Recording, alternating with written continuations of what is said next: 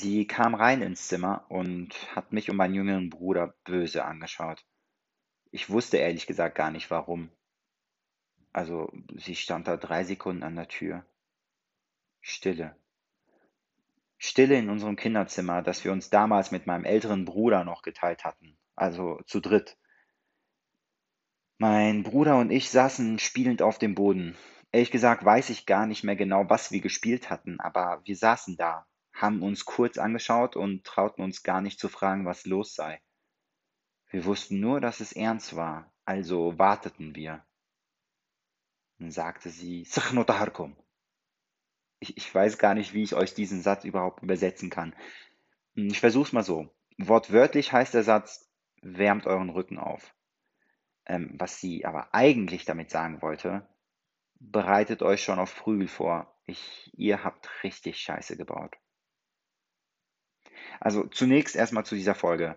Diese, diese Folge ist für niemanden gedacht, der irgendwie auf Soft-Literatur, Soft-Hörbuch steht.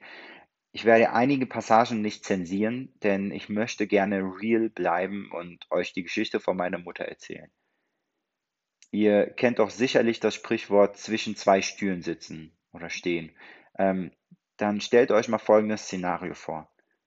Meine Mutter ist mit einem äußerst konservativen religiösen Mann verheiratet, der als Imam nach Deutschland kam und sie auch als Imam kennengelernt hat. Naja, also kennengelernt. Na egal, darauf kommen wir später äh, bestimmt auch nochmal zurück. Also auf der einen Seite dieser Mann, auf, auf der anderen Seite ihre Kinder, alle männlich, die, die in Deutschland geboren und aufgewachsen sind und nun beziehungsweise nur davon träumen, stinknormale deutsche Kinder zu sein. Sie wollten sich nicht integrieren. Nein, sie, sie wollten einfach dazugehören, Teil von allem sein. Am Wochenende auf Geburtstagen und Partys gehen und nicht in die Moschee, um irgendwelchen alten Männern beim Koran rezitieren oder beim Predigen zuzuhören. Ja, gen genau da. Da stand meine Mutter zwischen diesen beiden Stühlen. Ähm, Mediatorin, die es allen recht machen wollte, aber natürlich ihrem Mann bei der religiösen Erziehung ja helfen musste. Äh, ich meine, wollte. Genau, sie wollte ihm helfen. War sie nicht schließlich selbst religiös? Also, naja, auch da kommen wir sicherlich nochmal drauf zurück. Ach, du hörst dir immer noch diese Folge an? Ja, dann ähm, cool. Äh, ich hoffe, dass dir mein Schreibstil oder mein Erzählstil irgendwie gefällt. Ah, stimmt, es gibt gar keinen Schreibstil. Denn äh, ich schreibe einfach nur drauf los, beziehungsweise lese es dir gerade einfach nur so vor. Ähm, ja, in der Hoffnung, früher oder später vielleicht, und du gehörst zu den ersten Menschen, die jetzt öffentlich davon ähm, ja, erfahren, früher oder später ein Verlagshaus zu finden, ähm, das mich genauso annimmt und akzeptiert, so wie ich bin. Das war schließlich schon immer mein Traum, einfach nur akzeptiert zu werden, ohne mich anstrengen zu müssen, ohne mich verändern zu müssen und deswegen auch kein Schreibstil. Ich will einfach nur schreiben. Naja, aber um mich geht es hier nicht. Es geht um sie, um die eine Frau, die mich zu dem gemacht hat, was ich heute bin. Äh, wo waren wir nochmal? Ah, genau, äh, im Kinderzimmer. Also ich äh, sollte mit meinem Rücken aufwärmen. Sie hat den Raum also verlassen.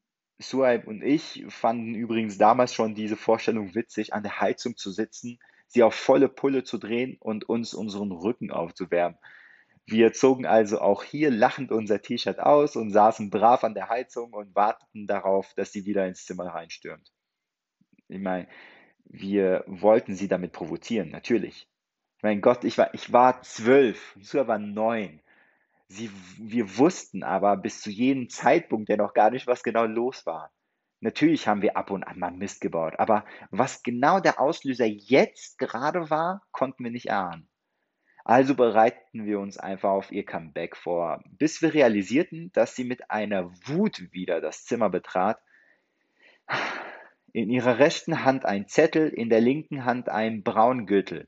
Also zwar nicht aus echtem Leder, das konnten wir uns damals nicht leisten, aber mit einem Gürtel ist in der Tat nicht zu scherzen. Diese Kombination hatten, hatte uns nicht gefallen. Also wir schauten uns beide an und wussten, dass sie den Zettel gefunden hatte. Aus Reflex entfernten wir uns beide von dieser Heizung, ja, und ich griff nach meinem T-Shirt und habe es so schnell angezogen. Einerseits aus Scham vor meiner Mutter, andererseits, weil ich den Gürtel nicht auf meine nackte Haut spüren wollte. Suhaib verstand mit seinen neun Jahren auch die Ernsthaftigkeit und war auch in einigen Millisekunden schon angezogen. Wir beide noch am Boden, während meine Mutter mittlerweile mitten im Raum stand. Was ist das? fragte sie in den Raum. Hä? Meint sie das ernst? Jeder im Raum wusste doch, was das für ein Zettel war. Warum mussten wir das nochmal wiederholen oder erklären? Wir schwiegen. Was ist das? wiederholte sie mit einer Lautstärke, die sicherlich das schlafende Nachbarskind übrigens von seinem Tiefschlaf weckte. Es war nämlich schon kurz vor neun. Auch wir hätten eigentlich schon im Bett sein müssen, aber so saßen wir mitten im Raum und wussten, dass es kein Entkommen gab. Mein Vater und mein älterer Bruder waren auch beide nicht zu Hause. Niemand konnte meine Mutter beruhigen. Was ist das?